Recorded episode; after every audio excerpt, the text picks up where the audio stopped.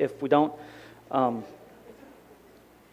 a couple things I thought was cool is sober minded means like gird up your loins, which means uh, gather up your robe and wrap it around you, usually with some type of belt.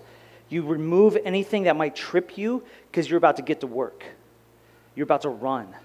The idea of being sober minded, clear, alert, awake, stable. Be alert and get about something. So, this is another way to interface between, like, okay, you're called to do something, and now you need to get about doing it. Um, I think that's, that's really interesting. Uh, and, and then, yeah, Dr. Uh, uh, Dennis Edwards had a lot of really cool things to say about this text. One that I just think was interesting is the contrast between God's word and the way we use words. We use words with malice, deceit, hypocrisy, envy, slander. These are the type of words we use. This is how we engage with words. But God's word is imperishable. It is the one that redeems. It, it, there's this massive contrast. And so God, uh, you know, God through 1 Peter is saying there's a difference. There's a contrast between these two worlds. And we need to, we need to align ourselves uh, with, with Jesus. So, uh, I think some of the questions I have about this text um, is just how can a mom, how can a new mother, a newborn uh, mother type of thing, uh, how can she identify her newborn's dirty diaper by the way it smells,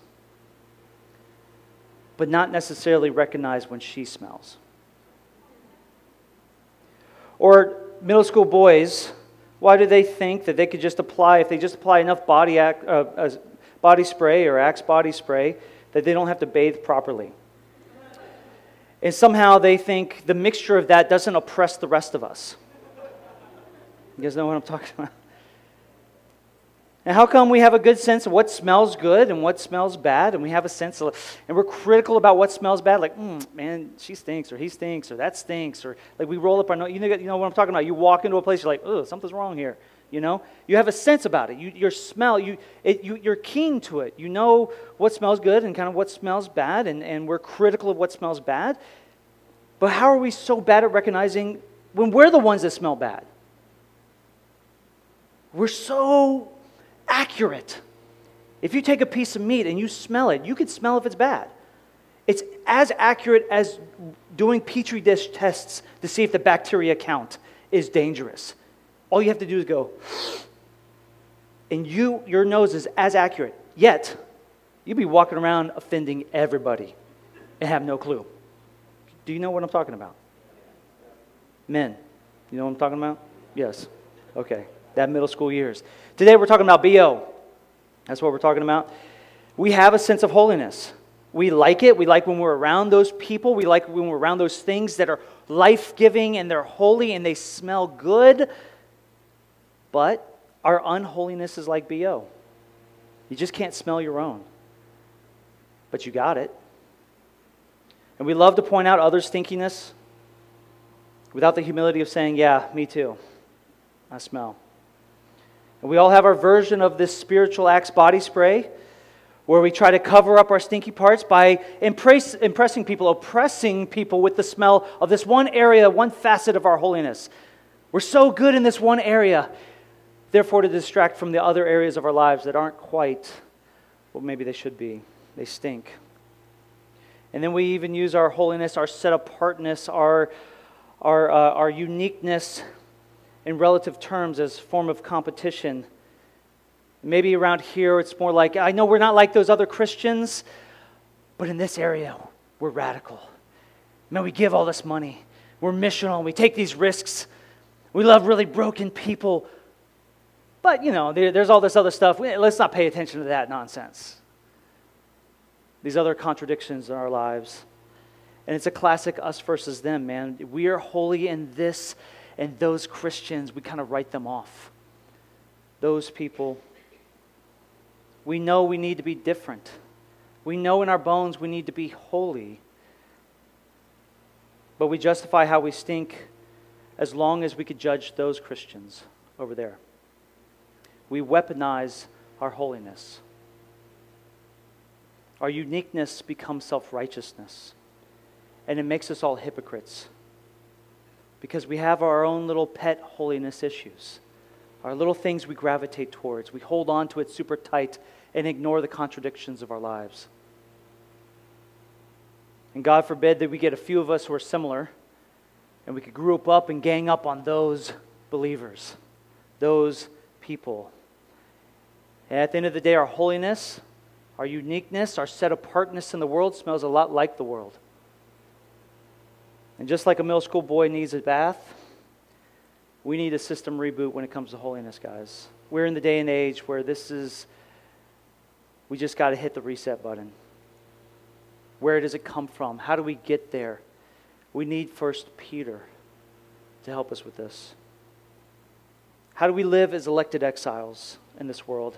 Belonging to heaven, but living in Babylon. Belonging to heaven, but going to the classes, our classes. You know, belonging to heaven, and, and being in that conversation with that coworker who's talking about females in a certain way, that's not cool. How do we live here as elected exiles? Belonging to heaven, but being a part of that business deal or seeing that business deal that's not quite on the up and up. Belonging to heaven and spending our money and defining our sexuality and engaging in politics and buying our houses and getting a job and groceries and investing in 401ks. How do we be holy as God is holy? In Babylon, elected exiles. So I think it begins with God. I think this is appropriate. Irby might agree that it begins with God. The video begins with God. God is creator. God is creator God. This is one of the fundamental things that we know about him that he is utterly different from creation. This makes him holy in his nature. He's different. And what happens with creation is that there's life and there's goodness. And it's different. It's different. It's different than everything else. He's different than everything else. And this is what the Bible means when it says God is holy. If we're going to hit the reboot, the reset, if we're going to take that middle school bath, we got to get back to God. What does it mean for Him to be holy? He is different, He is life giving, He is sustaining, and He is good. And of course, you guys know the story. We screw the pooch. And we're not holy. And we're dirty. And there's things like war and divorce and destruction and decay, right? There's division and there's dehumanization. There's all kinds of ways we dehumanize each other. All kinds of ways we just say, You are less than what God has intended. You are less than human. And therefore, we separate ourselves from the life giving creator force of God, His purity, His holiness, and we become death we collude, we agree with, we participate in death. This is what the Bible means by unholy, unclean. Anything that separates itself from the Creator God who is life and goodness. This is our present state. You guys know what I'm talking about? Look at the news. Boom, there you go. This is, watch out. I've been working out with Thomas, you know what I'm saying, JP? JK. This is where we exist. This is where we live. But we know in Christ Jesus. In Christ Jesus, this is First Peter. In Christ Jesus, He comes, He's revealed, and through His way, through His cross and resurrection, that empty tomb, man, it preaches. It preaches a new word to us that we don't have to belong here anymore. He actually can transition us from death to life through His death, bodily death, bodily resurrection. This work of the cross and this empty tomb means a lot to us because God starts to undo our work through His work. And in this work, He gives us these identity markers. He says, Guys, you're redeemed. Guys, you're, you're my children. Guys, you are now receivers of grace. Guys, in this one chapter, there's 10 indicators of identity in one chapter of this book. Let me just go through. You're elected. You're exiles. You're chosen according to the knowledge of God, chosen by God. You are served by the prophets who, to be receivers of their word. You are children of God. You're receivers of grace that you don't deserve. You're foreigners. You're redeemed by the precious blood of Jesus. You're born again and you're newborn babies. There's over 10 indicators of identity, and these are markers to say you don't belong here anymore. You are mine. I have purchased you from death and brought about new life. And this is not a work that we could do on our own because it's hard to make yourself alive when you're dead. Amen? Easy. Easy logic problems. And this new identity, these new identities lead us to purpose that God has made us little temples. Little temples to go into the earth, to go into the, the, the space of the earth, this place where heaven and earth becomes thin. Any place where there's an overlap scripturally, where like heaven and earth, there's like a thin veil. This is Bethel. This is the temple. This is the burning bush. There's these moments where it's like the presence of God is here on the earth. This is temple. This is what the Bible means by temple, the Holy of Holies.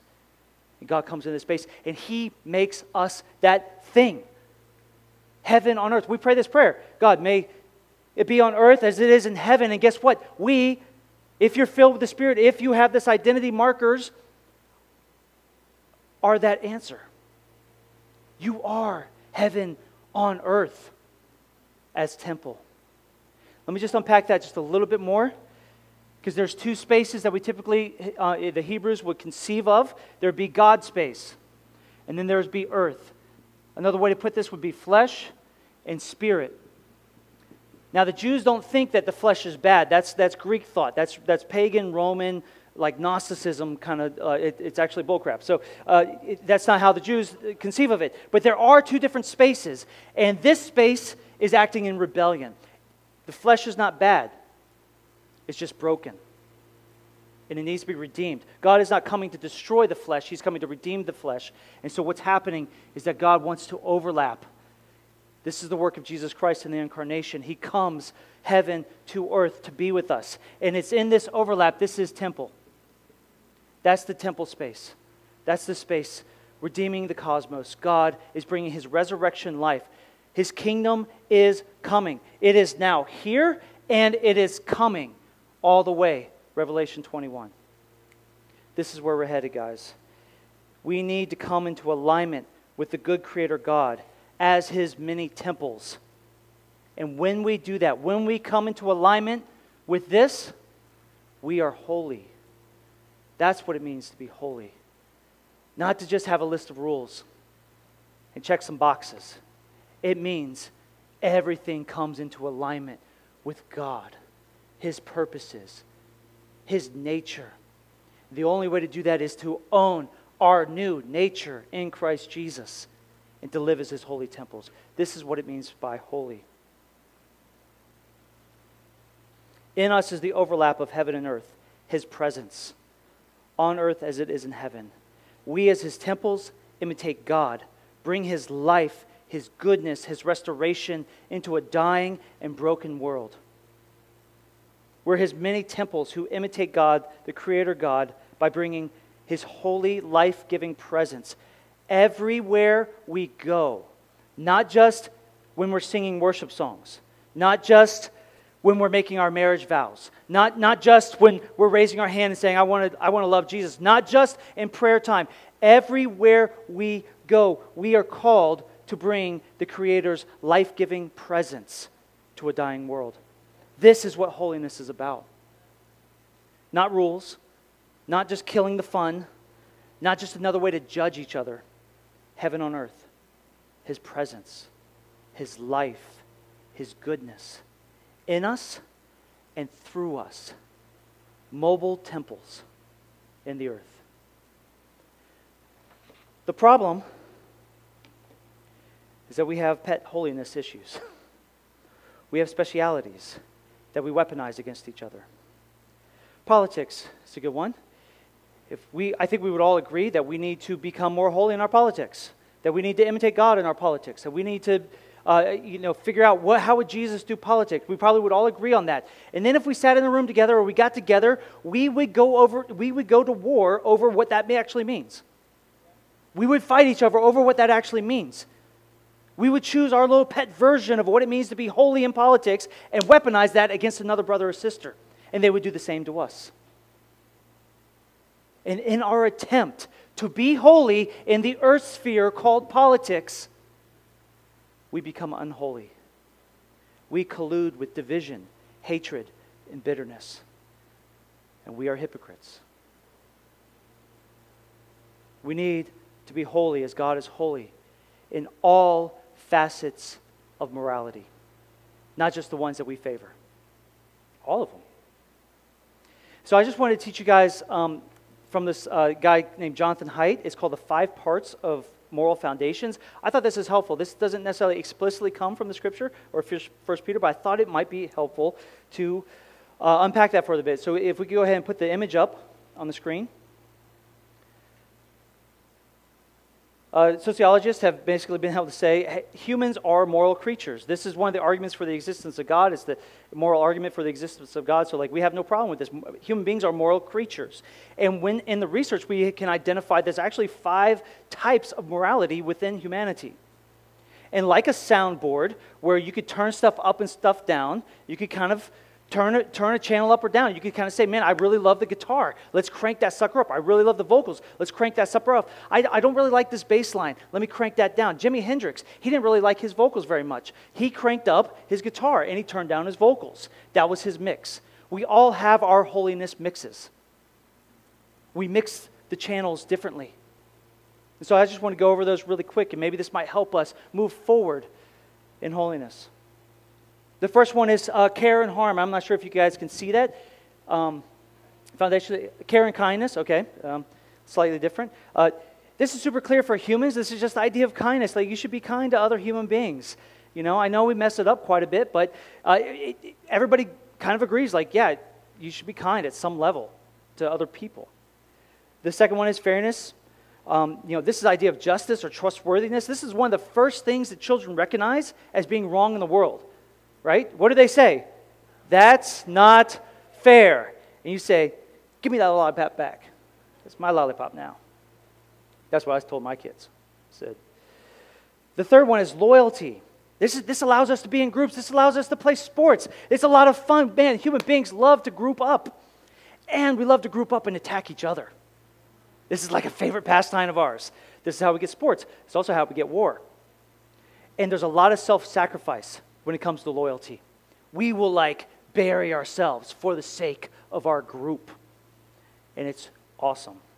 There's the fourth one, there, the authority. This is like obedience, and this is the deference because of love. This is where we get marriage vows and patriotism and just obeying the laws. Like, this is what the law says. I, I need to submit to this law. Okay? And so, you know, p- you know, people will kind of like raise that up on the, you know, morality, uh, uh, you know, spectrum. And the last one is purity sanctity, piety, cleanliness, chastity. You obtain virtue by what you do with your body. So you work out, or there's ways that we talk about sex, or, or whole foods. This is whole foods. Whole foods is basically high purity, you know? Organic, if you're super into organic stuff or non GMO stuff, like you're a high purity person. You've just chosen that version of purity. Okay? So there's secular versions for all this, there's biblical versions for this is just a human thing. So I'm not saying like one's good or one's bad. I'm saying this is just human across the board. Now, we as the people of God have to discern how do we adjust this. And the thing is, is we adjust it differently. Some of us really like the drums. Some of us really like the vocals. Some of us, you know, just try to even all out. Guys, it's not that people don't care about the other channel of morality. They've just adjusted it different from you. So all the research says between liberals and conservatives, they come out different on these things. Their sound mixes look really different, but they all have a sound mix. All five channels exist. But we usually go over to war over the, the, the prioritization and where you emphasize what. That's where we go to war over. Okay? But it's not like, oh, that person doesn't care about purity, or that person doesn't care about submission, or that person doesn't. No, actually, everybody cares about those things in some way, in some order people of God, if you have this identity, we need to be holy in all of it. We can't just choose one aspect of holiness and weaponize it against those who have other aspects turned up or turned down. We can't say it's all about caring for people while allowing them to degrade their bodies that God has given them to glorify Him. In politics, we got to be little temples in kindness and justice and loyalty and authority and purity. We have to discern how to be holy in a comprehensive way, not just our little pet project ways. And this is difficult. And that's why I think 1 Peter says we need each other because we, have all, we all have our biases. Our, our personal holinesses are all lopsided at best. That's why we have to love each other from the heart. That's why the text is saying, you must love each other from the heart. You must get rid of malice. All these divisive things, you have to get rid of them. Why? Because you need each other. You cannot be temple. We cannot be temple without each other. We will always be lopsided. So, a couple examples, um, just to maybe try to flesh this out and make it more uh, concrete, is uh, some of us have a, a, high purity sense of, of holiness when it comes to language. So, cursing, F bombs are offensive and confusing. Why Christians might engage in such carnal language. I, am not sure if any of people in here like that. Um, I'm definitely like that. I'm completely offended by uh, the way Christians are using foul language, like the world uses foul language. So, I have a very high kind of, that thing is ramped up. Okay? And if you cuss around me, I always wince inside. My little, like, pancreas goes you know, type of thing. Just so you know. Other of us have a high care sense of holiness, so cussing, dropping F bombs, is just another way to make other people feel comfortable and to demonstrate humanity. See how that works? And other of us have a high justice sense. And so dropping F bombs seems like a great way to describe some of these injustices in this world. Amen? And so now we get together and we're like, wait, which is it? How do, how do we actually be holy in all of it? This is difficult. The question is not can we curse or can we not curse? Should we drop F bombs or not drop F bombs? The question is, is how do we be temple with language? How do we be what God has called us and identified us to be with language? And there is a way the world uses language that brings division and harm and lies, and we should not align with it at all we must be holy. How can we break from the pattern of this world and align with God's goodness and be the temples He has made us to be in the area of language? And so, those of us who are potty mouths need the Puritans and vice versa. We need each other to discern what does it mean to be temple with our language, to be holy with our language. Floyd McClung really confronted um, I was with Brian and uh, Brian Sanders and Jason Thompson and this guy Floyd McClung, who is like a, a preeminent missionary kind of brother. Uh, like basically, when I get to be 70 years old, I want to be Floyd McClung.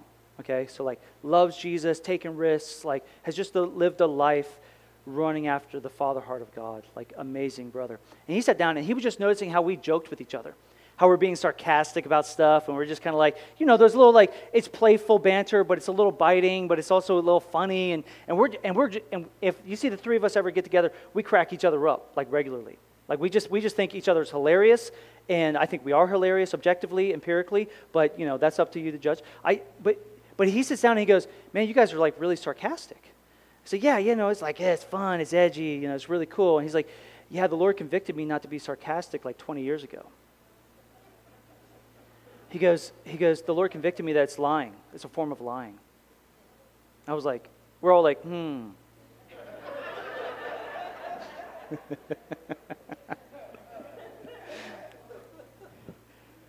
and we need each other. And he also, at the same time, loved the way we were interacting and loving each other. And it was clear that there was affection for each other. And at the same time, he's like, yeah, you know, we need to discern how we use sarcasm. We need to discern are we falling into the traps of lying. We need each other. But what we can't continue to do is default to how the world uses language. We are redeemed, foreigners. We don't imitate the world, we imitate a good father who has redeemed us and made us his temples. Another issue might be sexuality. Some of us have turned up the purity channel on sexuality super high, pornography, premarital sex, same sex relationships. We have a very clear sense of what holiness looks like. And you're right. You're right. There's a pattern to how the world thinks and operates in its sexuality that brings destruction, death, and decay. And we should not agree with it. But sometimes we're not holy in our kindness. So you might be holy in your purity, and not holy in your kindness. And some of us have turned up the, t- the kindness channel. It's all about love and not driving people away and walking with people in their struggles. And you're right. There's a pattern to how the world rejects those different and doesn't engage with kindness. And we should not agree with it. But sometimes we're so kind to the point that there really isn't anything impure or off limits anymore, except not to be kind. And this is just one, these are just a couple social spheres, places on earth that we're being called to be many temples, to be holy, to be like God in our nature. And we need each other to discern. How do we be temple in Babylon? In the earth space called sexuality, called politics, called money, called relationships, called language. How do we discern how to be holy? Some of us need to care more for those who break our purity standards. And others need to acknowledge caring for people might include hurting their feelings by saying this is wrong and does not align with God's good design for life. And we need each other. I mean, I need, I need help. I need help. I need, you know, I, I have neighbors who are living together, having babies together, not married, technically living in sexual sin. And they're broken and they're fighting. And they're dividing with one another. They're not together anymore. And what do I do? Do I help them get together? Do I help them get married? Do I help them? What, what, what, what do I do in this sense? How do I, how do I be temple to my neighbors? How do I bring the temple of Jesus, the holiness of God, the life giving presence of Jesus into that situation? Do I just ramp up the purity and say, you guys are fornicating, y'all need to stop? Do I do that? Maybe. Do I just say, hey, it's all good, just like, you know, don't worry about it. Just love each other really well. Do I just do that? How do I get how do I how do I be temple? Guys, I need you to help me with that. Because if I have to decide on my own, I bias it towards myself. And holiness looks a lot like me. And let's just amen that's kind of gross. Amen? Yeah.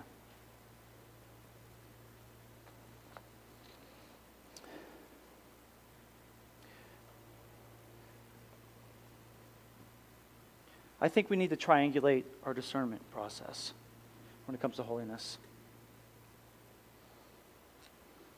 Because if we just get together, you and me and a couple other broken temples, we could decide on stuff and say it's holy. That doesn't mean it's holy, right? Holiness by democracy? No, no, no. this is God's word. This is you, and this is me. Or, you know, you and other believers. And this is what we need discernment through the Spirit, who illuminates all things that are true. We need God's Word. I need you. You need me. We need each other. And we need God's Spirit living in active presence to teach us His ways. We need all of this. If you just go to the Word without other people and without the Spirit, whoo, that's how we get the Crusades. Okay? If it's just us, this is just how we get some heresy. If it's just you and the Spirit, how do you know? Where's the verification that it's not just the pizza you ate last night? We need all of this to discern how do we be temple together. This is how Paul puts it. He gives us almost a process. It takes a listening ear to discern the will of God. He says in Romans 12, Do not conform to the pattern of this world, but be transformed by the renewing of your mind. Then you will be able to test and approve what God's will is his good, pleasing, and perfect will. If you want to know God's will, step one break from the patterns of this world. Don't try to justify the patterns of this world and call it God's will. Break the pattern. Now you are free in Christ to discern His will, His good, pleasing, and perfect will. You'll be able to hear and discern how do we be elected exiles. But first, we must break the patterns of this world. How do we be temple when coaching our kids' soccer team? How do we be temple as a teacher when those kids start popping off? Right, Tiffany? How do we be temple when the homeless addict comes knocks on the window of your car door? How do you be temple when there's conflict that seems beyond reconciliation? How do we be temple in the 2020 election coming up? We need to discern with God's word, with each other, and with his illuminating spirit. We must discern how to be temple by breaking the patterns of this world and discovering what God's will is for our day, for our age, for us. Just want to spend a few minutes doing a workshop. Is that okay? I like workshops. We're almost done, so don't freak out. If you're really hot, just turn to your neighbor and blow on them. but we have some sheets of paper. I want, I want us to group groups four and five and we have papers, and it's like a little worksheet, and it just works you through maybe a process for how to discern together holiness. How do we break from the patterns of this world? Can we even identify what the patterns are? Can we choose an identity marker that helps us break that pattern? For example, if, if, I, if the love of money is one of the patterns of this world, and I, if I walk in the identity that I'm a child of God for all eternity, then I have broken the need for anxiety, the need for love, the need to pursue money because I'm a child of God. You see how that identity marker helps you break. And then you can see, let's discern for a few minutes. How do we be temple in this space? Through the issues of care, fairness, justice, loyalty, authority, purity. How do we do that? So it, it might be a little bit weird. I'm not going to give you a ton of time. I just wanted to make it a little more concrete and say, let's actually walk through this. Let's actually do an exercise. Let's try to discern what's the pattern of this world when it comes to X. Just choose one. How, do, how does the world normally operate in this area? Let's choose an identity marker that helps us break that pattern. And let's start to discern some new ways of living as temple in that area. Is that okay if we just do that for five minutes? Okay? And again, if you're hot, just, just so you know, this front row is really cool because this fan, JP is right there. That's why JP is right here.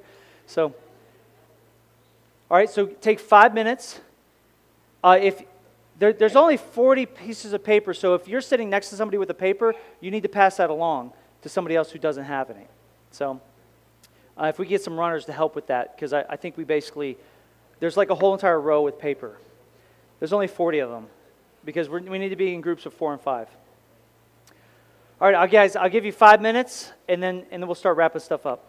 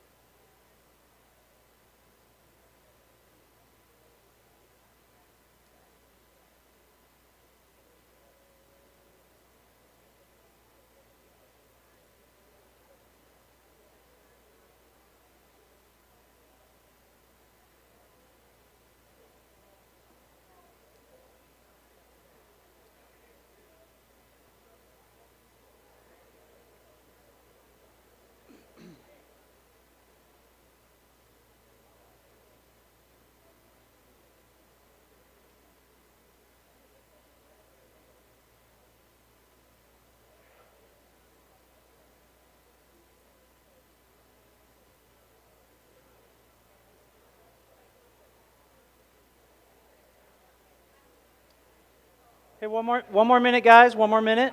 So I know that's not a lot of time. I'm sorry.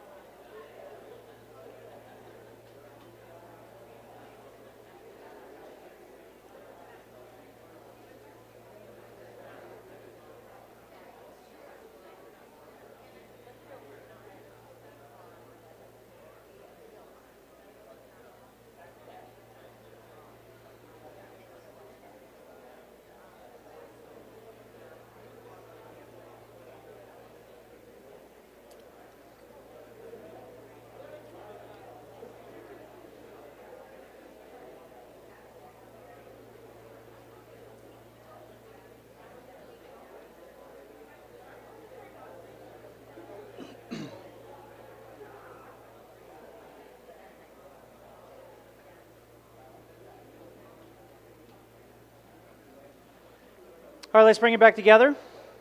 Sorry, I know that wasn't enough time, um, but I, I, just wanted to, that's my attempt of saying, okay, what, what if we became more fluent in a process of discernment when it comes to holiness, when it comes to becoming temple? You know, could we become more fluent? Is that a part of our way of becoming and being temple in this world? Is actually having a process of discernment instead of just judging each other and just pointing at each other about how each other stink. Actually saying, man, actually, I, I need you and you need me, and we both need God's word, and we need to discern together with His Spirit. This is a process of discernment, and it may take years. Eh, hopefully, your entire life, you're always coming back and saying, I need to come back to the Word. I need to come back to Scripture. I need to come back in prayer. I need to come back with my friends who are different from me, and let's discern together. How do we be God's good temple, His presence, heaven on earth, in this sphere? At least, if everybody in our society is doing something, we should at least call it into question. Say, wait, what does it mean to be temple here? For example, social media. Everybody does social media. I mean, almost. Should we even do it then? We have to call that into question. We have to place that at the foot of the cross and say, in discernment, should I even engage in social media? If everybody else, the pattern of the world is to engage in social media, should I even touch it with a 10 foot pole? Or if I do, how do I engage in social media? Or entertainment? Or what? Everything. We are foreigners and we must discern together. If the worship team go ahead and uh, come on up, we'll just kind of wrap things up here. Um, there's four factors if you're going to change from a place of like living in the patterns of this world to a, a different place, and it has to do with faith. Um, there's, there's a little data graph here. You have like data one, data two. If your whatever your faith is great, your confidence in something is greater, you will do that thing. So, your confidence in a way of living, you will do that thing. So, it's, it's really about faith, it's really about confidence. And I think we're not as confident in our identity markers in Christ Jesus as we need to be. We actually still think that we belong to this world. We actually still believe that we are these sinners, that we're not hidden in Christ. We actually we have greater confidence in our jacked up minds than we have in the work of the cross. We're just not sure that He has redeemed us. We think we still got to be holy. We still think we have to clean ourselves up to then be temple. No, you have been made temple by the work of Christ Jesus. So now, align yourself with that truth. Align yourself with His goodness, His presence. But what do you have confidence in? Do you have confidence? Which identity do you have confidence in? Who gets to make the rules? Jesus says, You're mine. But you're the one saying, Maybe not. Do you have the power to do that?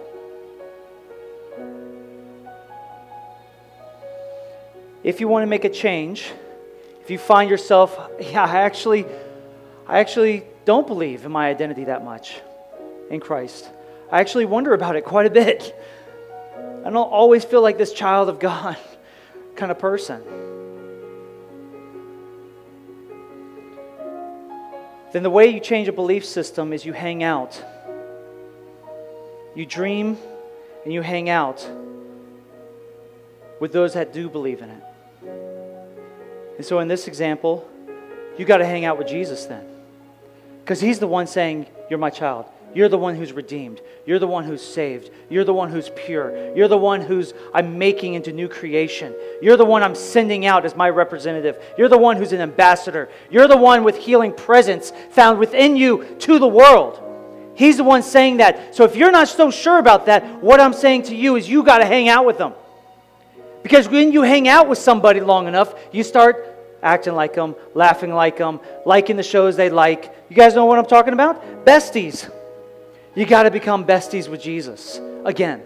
You got to hang out with them. You got to hang out with his people who are pursuing holiness. You got to crave spiritual milk. This is what he says in the text. You got to crave spiritual milk. Babies, when they're newborn moms, do they not think they're starving when they're hungry? They have a hormonal, like, imperative a, a stimulus that basically says, I need food, like, right now. And if I don't get food right now, I'm going to starve. Guys, we need to start craving spiritual milk. We got to start realizing if I don't hang out with Jesus, then I'm starving to death. And we got to start crying like babies. God, you got to come. God, you got to come. You, I need your presence. I need your word. I need your holiness. I need your fellowship. I need you to make me what you've already made me. In the presence, we got to start hanging out with Jesus and taste that the Lord is good. Taste it, crave it. Leave the evil desires behind because you're pursuing and craving whole grain truth from the mouth of the Lord. Guys, if we come to the table today, I'm asking, would you be holy as God is holy? Would we, me, you, be holy as God is holy? Would you commit to being His temple, what He's already made you to be? Would you align to His goodness? And some of you, I don't know, you might get a sense like, man, I'm kind of convicted that I stink. Yeah, my soundboard is all kind of messed up. Would you come to the table and just say, Jesus, I'm sorry for pursuing unholiness and unholy ways? Maybe you just know, hey, I need to crank up this one channel. Would you just ask Him at the table, Jesus, increase my holiness? in this one channel, in this one way. It's just off. And maybe you're convicted to stop doing something or to start, doing something to align in your calling to be His temple. Just commit to Him at the table today. Jesus, because of your work at the cross, I commit to doing this or not doing this. Not because you'll like me more but because it agrees with what you've already said of me, because it agrees with life. I'm going to step away from X or I'm going to step towards Y. I don't know what it is for you. But I do ask that as we come to the table today, that you come in holiness, convicted holiness. God, I want to be your temple. Everywhere I go your temple presence. And so the night that he was betrayed, Jesus, he took bread and he broke it, gave thanks, said, This is my body. This is what I've done for you, broken for you. Do this in remembrance of me. And he took the cup, said, This is the new covenant in my blood. This makes all things new. Everything. Do this whenever you drink this. And when we do this, when we celebrate this broken body and this blood that was spilt, we declare to the world the cross, the redemption, the salvation of Jesus Christ until his return. You are a foreigner. You are a child. Come to a good father who's done a good work for you to make you something for this dying world. Guys, the body and blood of Jesus given for you.